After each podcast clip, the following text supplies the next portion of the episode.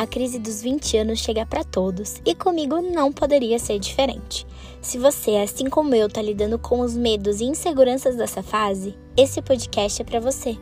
Eu sou a Bia, tenho 25 anos, sou publicitária por formação e ansiosa, mas não por opção. Seja bem-vindo aos 20 e tantos. Vamos papiar? Oi, gente, tudo bem com vocês? Sejam bem-vindos a mais um episódio do Vinte e Tantos. E hoje o nosso episódio será um pouco mais curtinho, porque eu quero dar dicas de podcasts de true crime para vocês que, assim como eu, são viciados em crimes reais. Bora lá?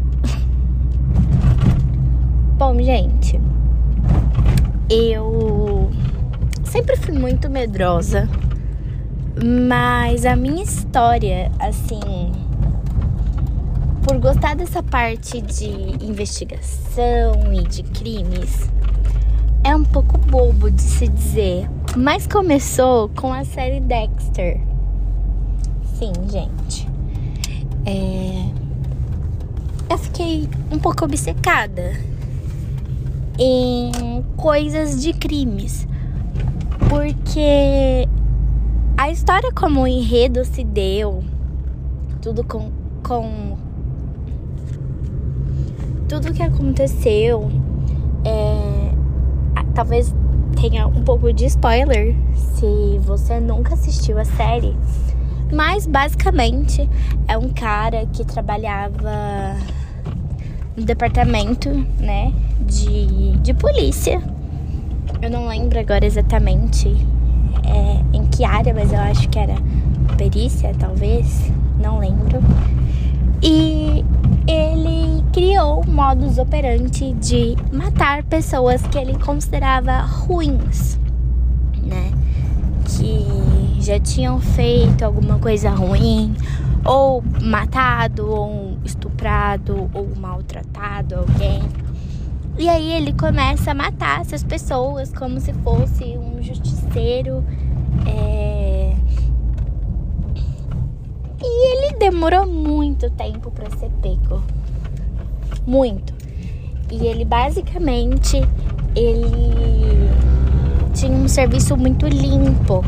Então ele matava as vítimas, ele desmembrava elas e jogava no meio de um rio.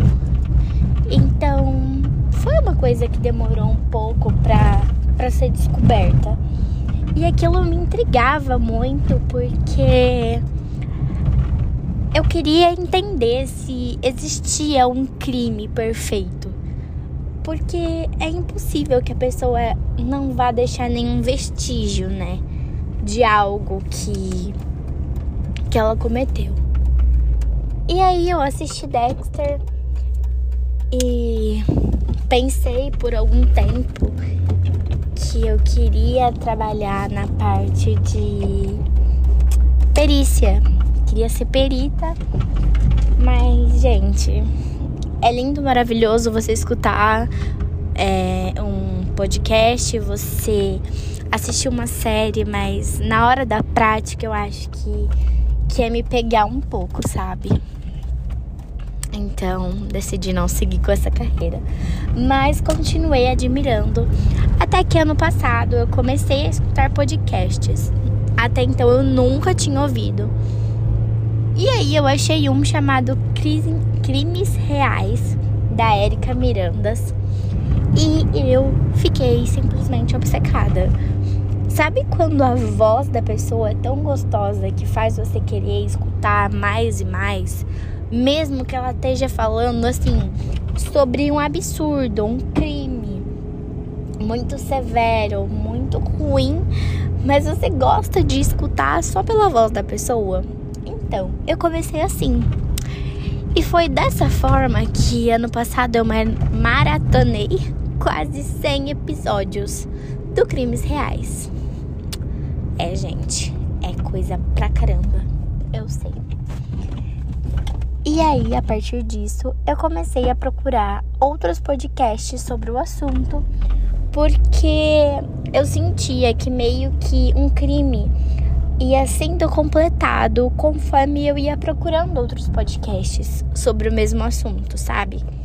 E aí, tendo vários, várias maneiras de pessoas diferentes contar a história, eu sentia que eu ia pegando partes e ia montando um grande quebra-cabeça. Então, nas minhas indicações, além da Érica Mirandas, do Crimes Reais, eu também gostaria de indicar a ja Jaqueline, desculpa, Jaqueline Guerreiro, do Quinta Misteriosa. É, ela é incrível também. Ela é um pouco mais recente, eu conheci esse ano. Uh, Fábrica de Crimes, que eu estou completamente obcecada. Já sou uma operária nata, assim, que é com a Mari, com a Rob, elas fazem uma dinâmica é, muito gostosa de se escutar, não fica aquela coisa pesada, lógico. Tem crimes que são muito pesados, mas elas contam de um jeito mais, le mais leve, sabe? É, e a voz delas também é muito gostosa de ouvir. Eu estou maratonando, inclusive. Faltam poucos episódios para eu terminar.